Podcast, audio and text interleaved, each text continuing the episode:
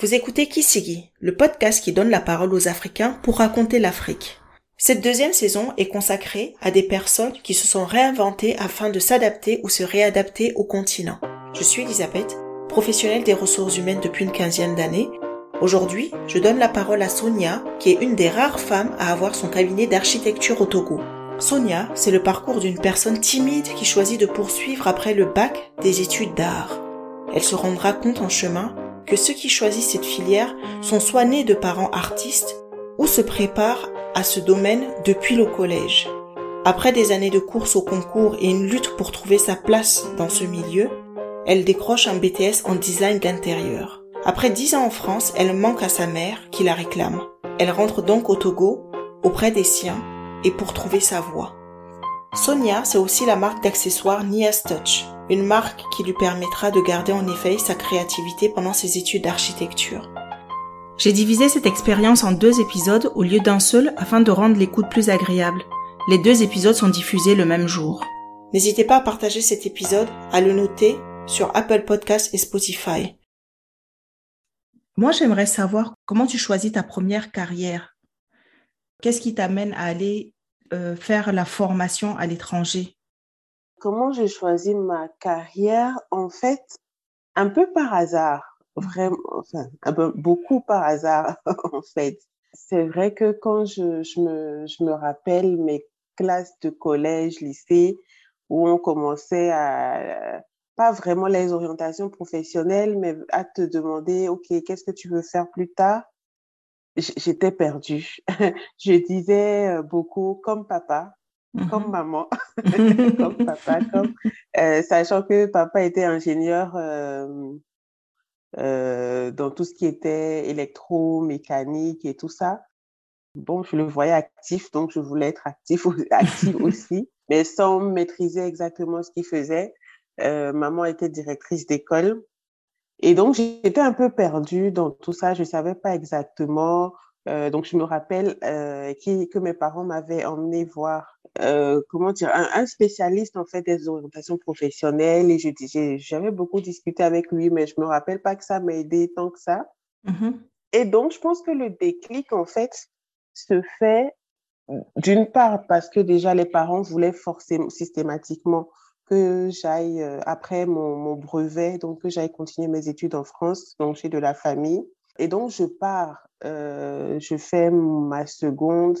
Et il y a le fait que le, le, système francophone, ou en tout cas dans les pays européens, il y a beaucoup de, de salons de formation. Euh, enfin, voilà, les foires où il y a toutes ces écoles, tout, toutes ces facs euh, qui permettent de, de voir un peu le panel de tout ce qui existe en termes de formation euh, professionnelle. Mmh. Donc, je, je fais quelques-uns de ces salons notamment avec une de mes cousines mmh et euh, Magali, justement. Et, euh, et, donc, on fait un de ces salons, on se promène, on se... et euh, elle me dit, on s'arrête sur un stand de... Euh, donc, c'était une école qui formait au métier des beaux-arts, en fait. Et elle me mmh dit, mais ça tirait bien, cette, ce, cette formation-là, c'est que dans la famille, tu es la plus créative, la plus manuelle d'entre nous. Tu aimes dessiner. Enfin, voilà, ça tirait bien. Je fais, ah bon?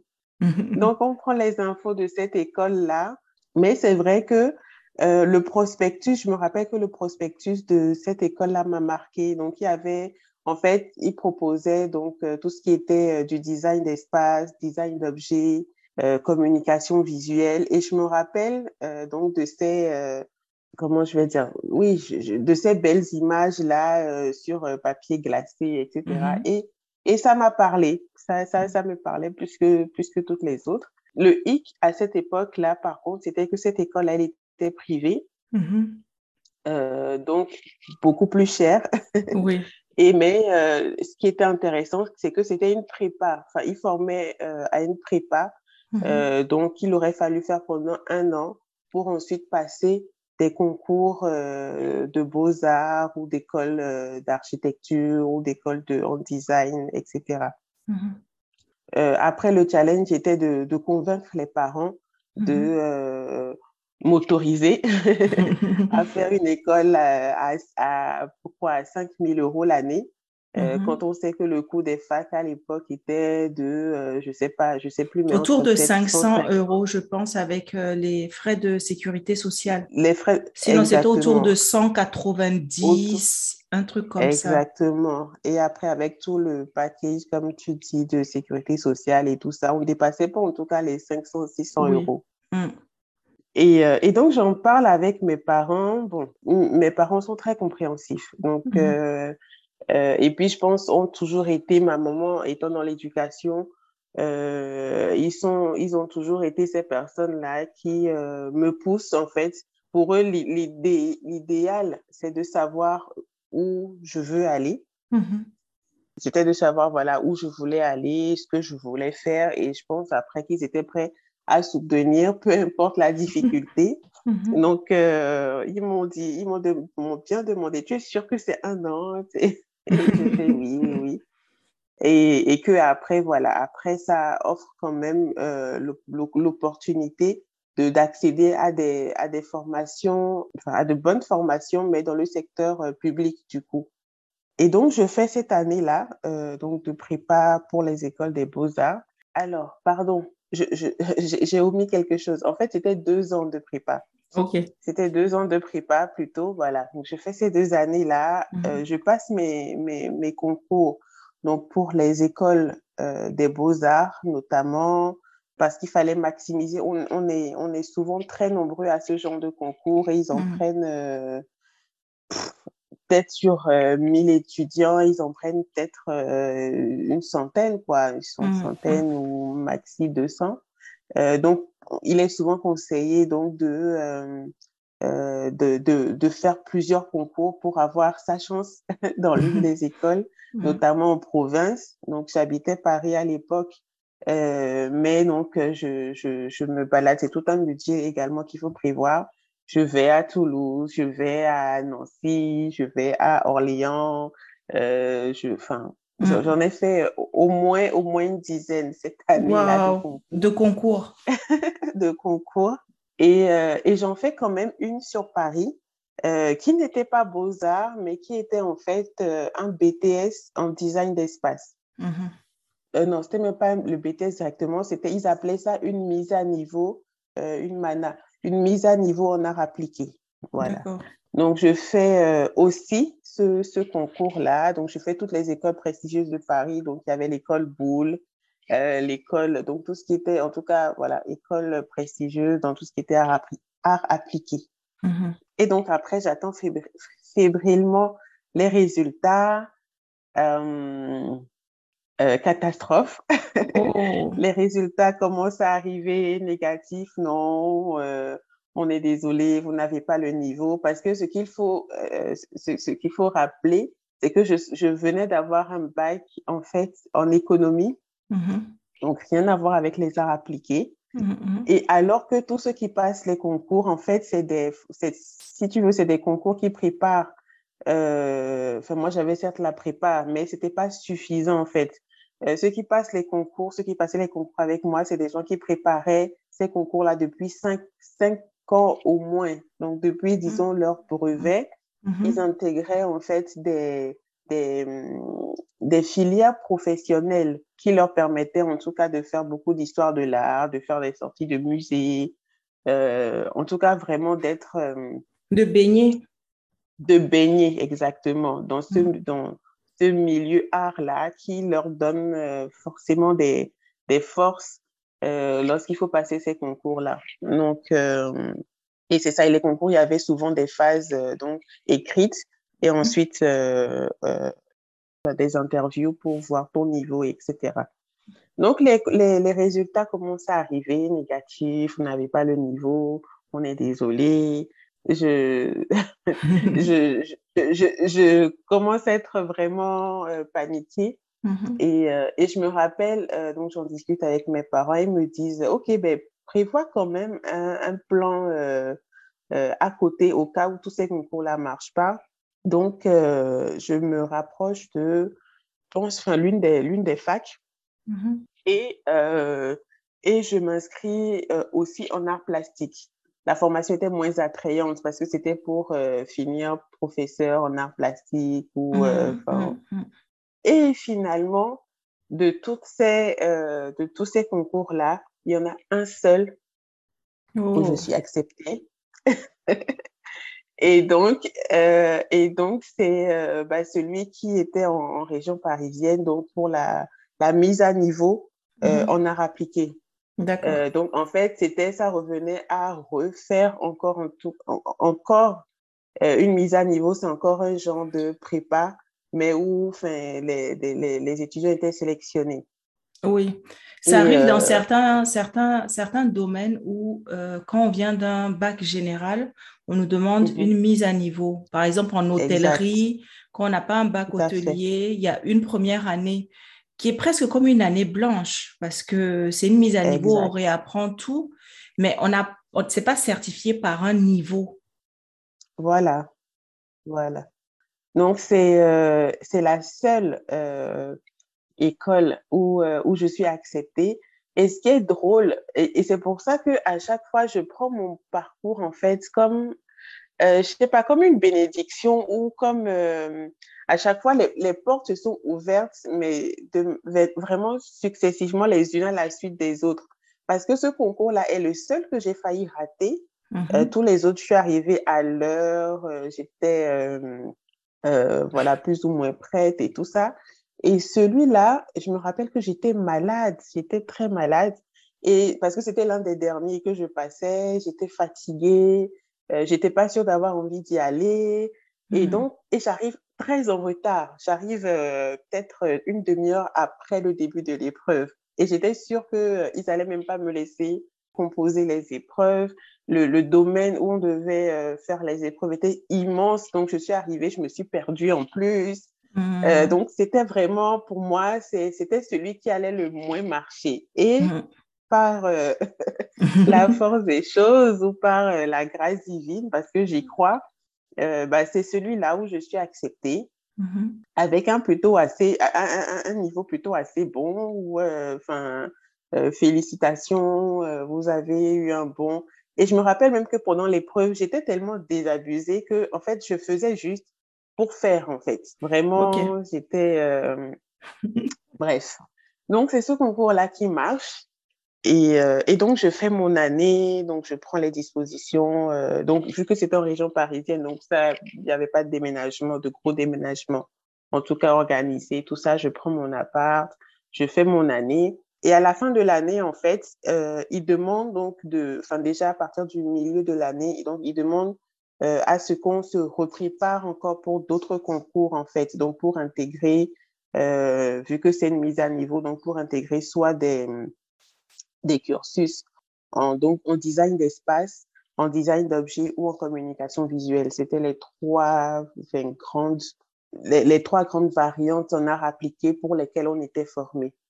Et donc, pareil, donc je refais. Là, j'en fais moins parce que je dis, bon, euh, je suis même pas sûre que ça, ça marche, ce truc-là. Euh, ceux qui sont là, euh, ils vraiment, ils baignent dedans, leurs parents baignent dedans depuis. Euh, bon, je, je, je, fais, mais je dis, j'en fais pas plus de, je crois que j'ai fait trois ou quatre écoles seulement. Et dont l'école où j'avais fait la mise à niveau. Ils, ils proposaient également ces formations en BTS et euh, rebelote. Donc, je suis refusée partout, mais cette école-là, elle me garde donc euh, en, en, BTS design d'espace. Et donc, je commence euh, mon, mon, BTS. Et tu sais pourquoi eux, ils t'acceptent en BTS Parce que euh, tu te retrouves avec les mêmes profils de personnes, mais qui, mm -hmm. même si eux, ils ont baigné, se retrouvent quand même en mise à niveau. Ça veut dire que même en ayant baigné pendant toutes ces années-là, ça ne garantit pas l'accès aux places. Exactement oui. euh, aux places directement que toi, tu avais fait la première fois. Mais est-ce que tu sais pourquoi l'école t'accepte quand même? Est-ce que c'est parce que tu as montré un certain sérieux, c'est-à-dire tu avais un dossier qui permettait, ou euh, là où le concours, finalement, on ne te connaît pas, peut-être que dans mm -hmm. l'école, on te connaissait plus et mm -hmm. on savait ta marge de progression. Je ne sais pas. Est-ce que toi, tu sais pourquoi ils t'acceptent? Je pense que ça, je pense que ça a compté. Je pense mmh. que ça a compté. Euh, le fait que, parce que je me rappelle que pendant l'année de mise à niveau, euh, sur plusieurs de mes résultats, on mettait, euh, il mettait que j'avais une bonne intuition, en, enfin, comment, comment est-ce qu'ils appelaient ça? Une bonne intuition à, à faire les choses. En tout cas, c'est-à-dire que je faisais, il y avait des épreuves ou des où je n'avais pas, certes, le bagage, le, le background, le bagage qu'il fallait, mais où euh, ils disaient que je faisais les choses de manière intuitive et que c'était bien et que ça les, enfin, ils aimaient ce côté-là euh, chez moi. Et j'étais l'une des seules personnes justement qui, qui fonctionnait ainsi. Donc je pense que ça, ça les a euh, intéressés. Mm -hmm. j'ai l'impression aussi, je, bon ça personne ne me l'a jamais dit clairement, mais j'étais la seule africaine mm -hmm. sur en Mana, on devait être une bonne quarantaine de personnes. J'étais la seule africaine. Et j'avais aussi un peu des fois l'impression d'être le quota. Euh, euh, enfin voilà, euh, Afrique du, du lot. Mmh. mais écoute, si ça a aidé, tant mieux. Mmh, mais c'est ça. Mais après, c'était nos enseignants de mise à niveau qui faisaient passer les concours pour le BTS. Donc, c'est clairement le fait que je sois déjà une des élèves de la mise à niveau a permis, euh, m'a permis d'arriver euh, voilà, à la classe de BTS. D'accord. Donc, euh, c'est ça. OK. Donc, tu fais trois ans pour arriver à la classe de BTS. Voilà. Mm-hmm. Et, et, donc, la classe de BTS, c'était deux ans. Donc, je fais ces deux années-là, beaucoup dans la douleur aussi quand même. Parce que c'était vrai que c'était un secteur où je voulais, un milieu où je voulais être, mais où j'avais beaucoup de mal quand même à m'intégrer? Mmh Parce que comme je disais, j'étais la seule africaine, donc euh, avec quand même des, des, des élèves issus d'un milieu assez bourgeois, un peu, enfin, avec une certaine manière d'être, une, une, certaine manière de faire les choses, de discuter, et où j'étais complètement larguée parce que des élèves de la mise à, de la mise à niveau, oui, on n'était pas nombreux. On devait être euh, peut-être une dizaine, donc qui a intégré euh, l'école de BTS. Et, euh, et donc, après, il y a d'autres étudiants de d'autres, enfin, voilà, d'autres horizons qui arrivent aussi. Et, et oui, non, je me, je, je me, j'ai ce sentiment-là d'être largué, d'être vraiment d'être poussé à bout. J'avais vraiment du mal à trouver ma place.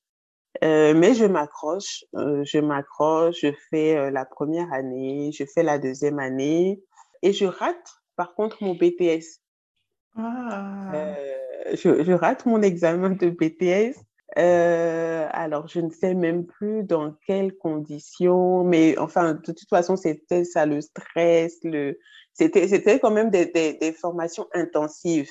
Euh, parce que oui, comme je disais, euh, j'avais commencé à dire que j'avais fait les écoles privées plus tôt, enfin l'école mmh. privée plus tôt. Donc en fait, ça ouvrait la voie à toutes ces formations-là qui étaient gratuites, mmh. en fait, en termes de scolarité, euh, mais vraiment qui étaient considérées comme élitistes parce que c'est enfin, vraiment intensif. Mmh.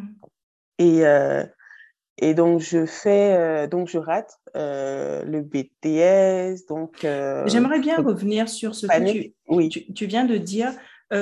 C'était deux ans, mais j'avais oui. l'impression que j'étais, j'étais, j'étais à bout. C'est comme si on mm -hmm. me mm-hmm. poussait à bout. Mais est-ce que c'est parce que tu avais du mal à t'intégrer que tu te sentais parce que je vais me dire, tu avais du, mal à t'intégrer et peut-être les autres avaient du mal aussi à t'intégrer à leur euh, mmh. milieu parce que c'est, voilà, il y avait une différence peut-être culturelle, il y avait peut-être une différence sociale aussi. Mmh. Finalement, à cet âge, on arrive avec tout ça. Ou est-ce que mmh. tu avais l'impression de devoir faire tes preuves? Parce que comme tu étais, comme tu viens de le dire tout à l'heure, tu étais, euh, tu représentais à toi seul la, la diversité. Tu étais la seule noire du coin tu te sentais obligé d'aller au-delà de tes capacités parce que toi seul, tu portais toute l'Afrique? Euh... C'est vrai que ça remonte à tellement longtemps que je n'arrive pas à exactement me rappeler ce que je ressentais euh, à cette époque-là. Mais je pense que c'était plus, j'étais plus, euh, je pense que c'était plus l'intégration qui me, qui m'embêtait plus que le fait que on ne me demande euh, plus qu'à moi en termes de euh, parce que je représentais la diversité. Je pense que c'était beaucoup plus l'intégration. En fait, j'étais une élève très timide aussi. C'est vrai que euh, mmh. ça, ça, ça, a compté. J'étais très timide, j'étais très renfermée. Mmh. Euh, j'étais vraiment le, le, genre qui aurait été incapable de tenir, de faire une interview comme, comme, on le fait aujourd'hui. Euh, le, le, genre qui n'arrivait pas, c'est-à-dire en termes de euh, présentation de projet devant les autres et où les, les, autres étaient vraiment très à l'aise. J'avais du mal. J'avais du, j'avais vraiment du mal par rapport à moi-même, mon, mon, caractère, on va dire. Euh, voilà, donc c'est par rapport à tout ça que j'étais poussée à bout en fait. Donc mmh. vraiment plus l'intégration, ma personnalité qui avait du mal à, à, accrocher avec celle des autres. Mais après, euh, avec le recul aujourd'hui, je suis euh, en fait mais totalement reconnaissante bah, d'avoir été poussée à bout, autant à bout, parce que c'est euh, tout ça qui m'a euh, obligée en fait à sortir de ma coquille, à, à, à, me révéler euh, à moi-même en fait, et à être et à vous, enfin, à en vouloir encore plus finalement par rapport à par rapport à à ces enseignants qui me poussaient, mais en fait, ils poussaient parce qu'ils connaissaient, ils voyaient en fait les capacités, ils voyaient, ils voyaient le potentiel, euh, et puis, c'était eux-mêmes des gens tellement passionnés. Donc, euh, ils s'en ils s'en fichaient un peu de ah elle est timide, elle est ci, elle est ça. Non non non non, il faut qu'elle aille euh, vraiment chercher au bout au bout au bout. Et dans, je me rappelle que toutes mes euh, c'est ça, ils, ils faisaient ils faisaient souvent des des appréciations et toutes les appréciations souvent revenaient sur ce ce ce, ce sujet-là. Okay voilà, par rapport au, fait C'était plus de la bienveillance, euh, une envie de voilà de t'aider oui, que finalement voilà. de, te, de te diminuer. Exactement, mmh. exactement.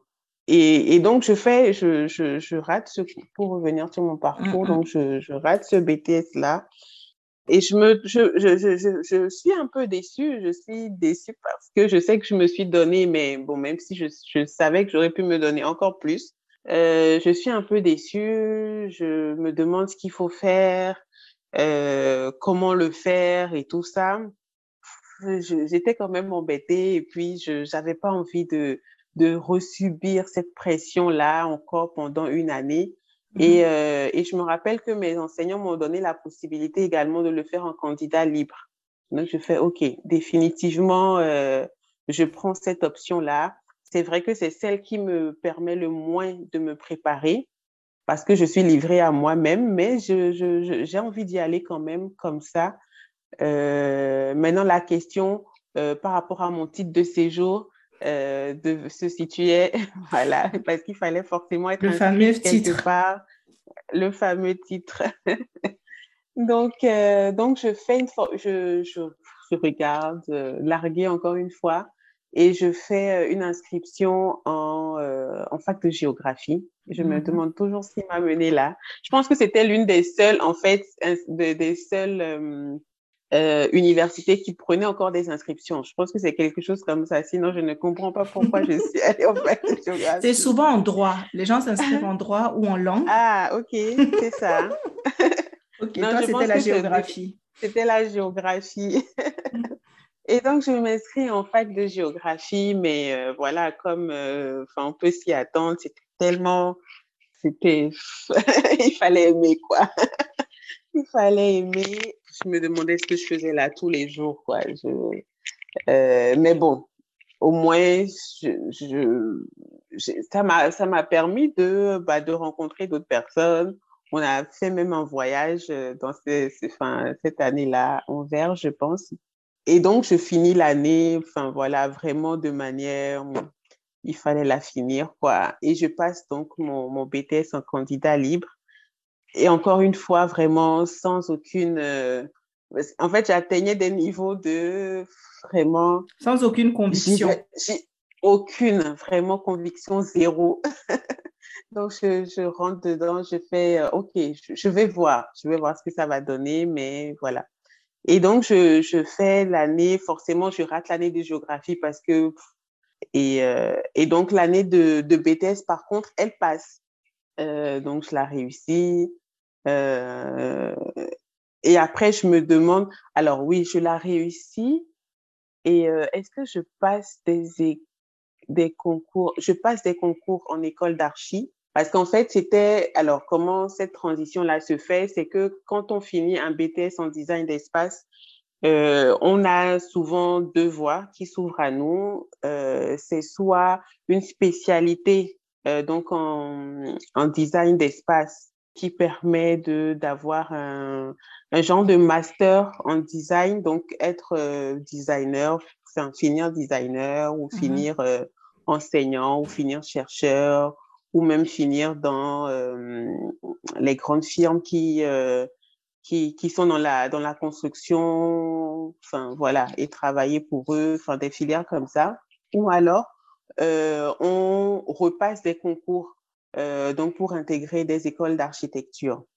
Enfin, le, le choix est vite fait, c'est école d'archi, parce que pour moi, c'était plus concret en fait que être designer comme ça. Euh, je, à l'époque, j'arrivais pas à concevoir, en tout cas. Donc, pour moi, l'architecture, c'était quelque chose de plus palpable. OK, je, je, travaille pour des projets de construction, etc. Donc, je passe des concours euh, d'architecture. Et puis, au même moment, euh, je discute avec ma maman qui me dit, mais si c'est une école d'architecture que tu veux faire, il y en a une à Lomé, bah, reviens euh, c'est vrai que tu es parti de Lomé depuis euh, pratiquement, ça, ça faisait dix ans, ça faisait environ dix ans. Et que bah euh, moi j'ai envie que tu sois là, tu me manques et puis euh, enfin voilà. Donc je, au début je suis sceptique parce que je dis mais vous m'avez envoyé à l'étranger faire quelque chose, je n'ai pas fini. et puis vous voulez déjà que je rentre. Euh, bon, moi, j'estime que je me développe beaucoup plus ici. Enfin, il y a tellement, euh, dans tout, il y a plusieurs opportunités de grandir, de découvrir. Euh, donc, bon, je comprends pas trop sa décision. Et, euh, mais bon, à un moment donné, c'est les parents qui financent. donc, donc, en réalité, c'est ce qui est lancé comme une suggestion est en fait un appel à rentrer à la maison. Et bon, mais c'est-à-dire qu'on, elle m'y préparait quand même doucement, elle m'y emmenait de telle manière à ce que je, je puisse dire comme si c'était ma décision en fait. Tu puisses adhérer au euh, projet qui avait déjà initialement voilà, qui avait été arrêté pour moi. Mm, mm. Et donc je rentre, euh, je rentre à Lomé. Donc en parallèle, euh, donc elle, ma, ma maman s'était occupée de donc l'inscription ici à l'école d'architecture. Je pense que je passe quand même les concours parce que euh, j'étais j'étais tellement réfractaire à l'idée au départ que je dis non non, je veux quand même essayer les concours d'architecture et tout ça. Donc j'en passe et je pense que je suis acceptée dans l'une d'entre elles. Je ne me rappelle plus laquelle, mais voilà. Après le projet de rentrée se faisait beaucoup plus pressant et, mmh euh, et donc je, je reviens à Lomé. Première déconvenue, l'école d'architecture me demande de euh, reprendre depuis la première année. Alors que normalement, euh, les écoles parisiennes font des équivalences de niveau et permettent pour certaines euh, soit d'aller directement en année de licence 3, euh, soit à la rigueur de reprendre, de refaire une année de licence 2. Donc, mmh qui, qui, qui euh, équivaut à la deuxième année de BTS, en fait. Et, et, donc, eux, je leur montre mes diplômes, enfin, le BTS, le, contenu de tout ce qu'on a eu à faire pour prouver que euh, j'étais très capable de tenir une année de une troisième année euh, donc d'école d'architecture. Et ils me disent que non. Et, en fait euh, il me c'est vrai qu'ils me retournent en, en, première année parce qu'il euh, cette année-là il n'y avait pas de deuxième année. Il y avait eu une année de grève ou euh, je sais plus quelle enfin il y a une année de il y a eu une année de scission. euh, ce qui avait fait que l'année où j'arrivais, il n'y avait pas de deuxième année. Donc, c'était troisième année qui me refusait ou première année. Donc, première déconvenue, je fais, ouais, mais j'ai fait, euh, je, venais, enfin, j'avais eu mon bac qui avait, ça faisait pratiquement cinq ans. Mmh et euh, je me dis, il faut reprendre encore un cursus de zéro. Et, euh, et, je me rappelle avoir dit à mes parents, si c'est ça, euh, c'est bon. Je pense qu'avec mon BTS, je peux travailler. Mmh euh, je sais pas dans quoi exactement, mais euh, euh, vu que c'est un BTS en design et que à Lomé à l'époque, il y avait, enfin, il y avait vraiment personne qui s'intéressait à, à, à, ces choses-là. Je me rappelle, Maître dit, au pire, je vais au Ghana, au pire, je vais au Bénin, ou enfin, dans un autre pays d'Afrique où c'est c'est plus développé, mais euh, vraiment, et j'étais encore plus dégoûtée parce que je dis, je dis à mes parents, mais en plus, ça veut dire que vous devez repayer encore une formation de mmh. zéro parce que l'école euh, d'architecture, c'était une école privée, du coup, mmh. euh, à pratiquement 2 millions 500 l'année et il mmh. fallait faire 5 ans. Et je leur dis, mais en plus, vous allez devoir payer ça encore pendant 5 ans. J'ai deux sœurs derrière moi. Je sais que c'est pas évident. Donc, bon, j'étais pas vraiment, j'étais pas d'accord. Et, euh, et, donc, j'ai cette discussion avec euh, ma maman qui me dit, mais, euh, mais de toute façon, toi, on ne t'a rien demandé. On dit qu'on va payer. On dit que nous, on veut que tu fasses ça. Mmh. Mais ouais, il n'y a pas de problème, en fait. Mais j'étais, j'étais quand même, je me rappelle que j'étais quand même très, très, très, très dépitée. Et, euh, et surtout que les cours de première année, moi, pour moi, c'était des BABA que je connaissais déjà. Et que, enfin, en fait, je me, j'étais dans la classe avec des étudiants qui venaient de, de terminale ou mmh. qui venaient de de d'autres formations. Enfin, il y en a qui avaient déjà fait une année ou deux années de fac, mais en gros, pour la plupart, j'étais, euh, enfin, je, moi, je maîtrisais déjà quand même pas mal de, de, de choses, de, mmh, pas mmh. mal du sujet, et, et donc je m'ennuyais terriblement.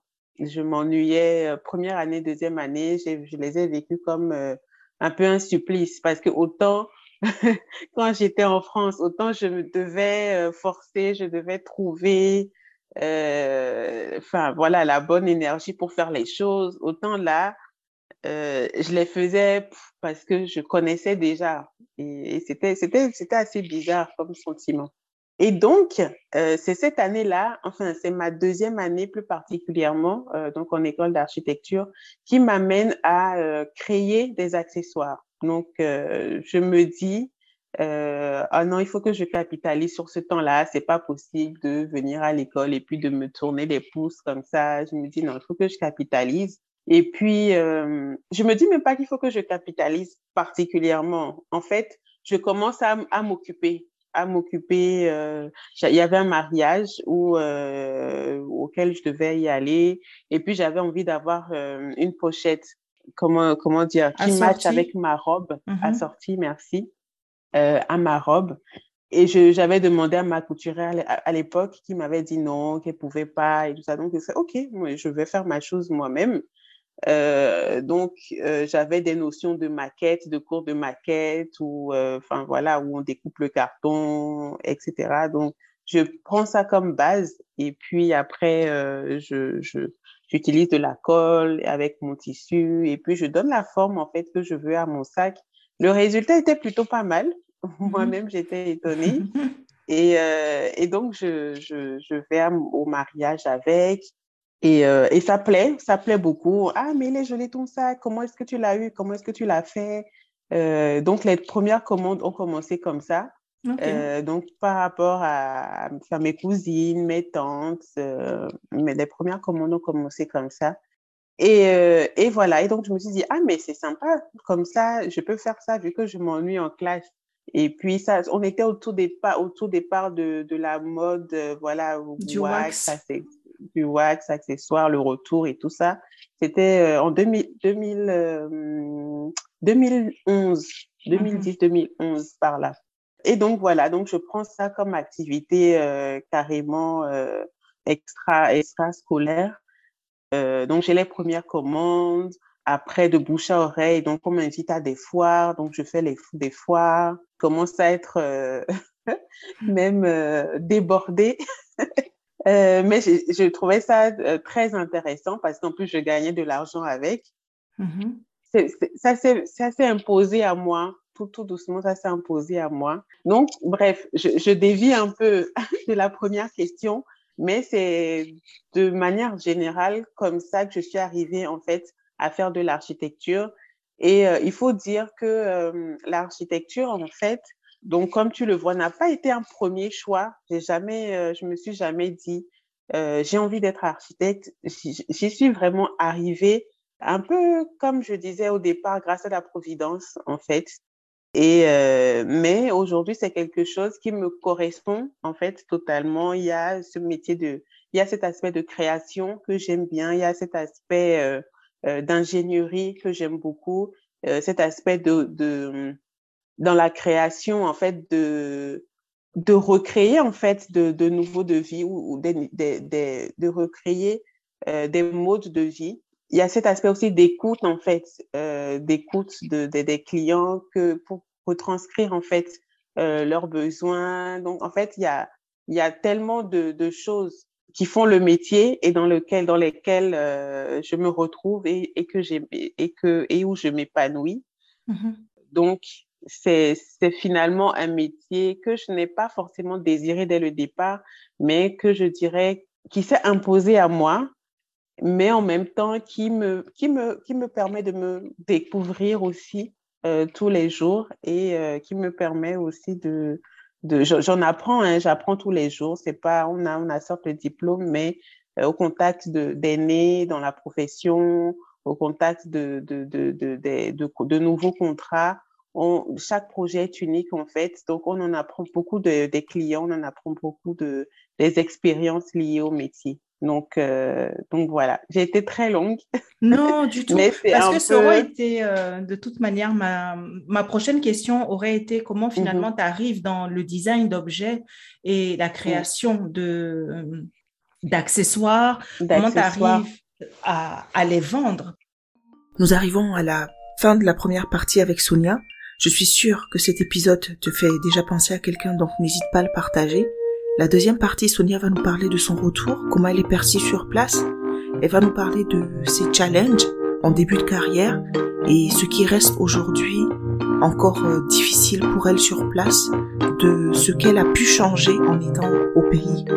Donc go écoutez la deuxième partie, elle est très intéressante, très inspirante.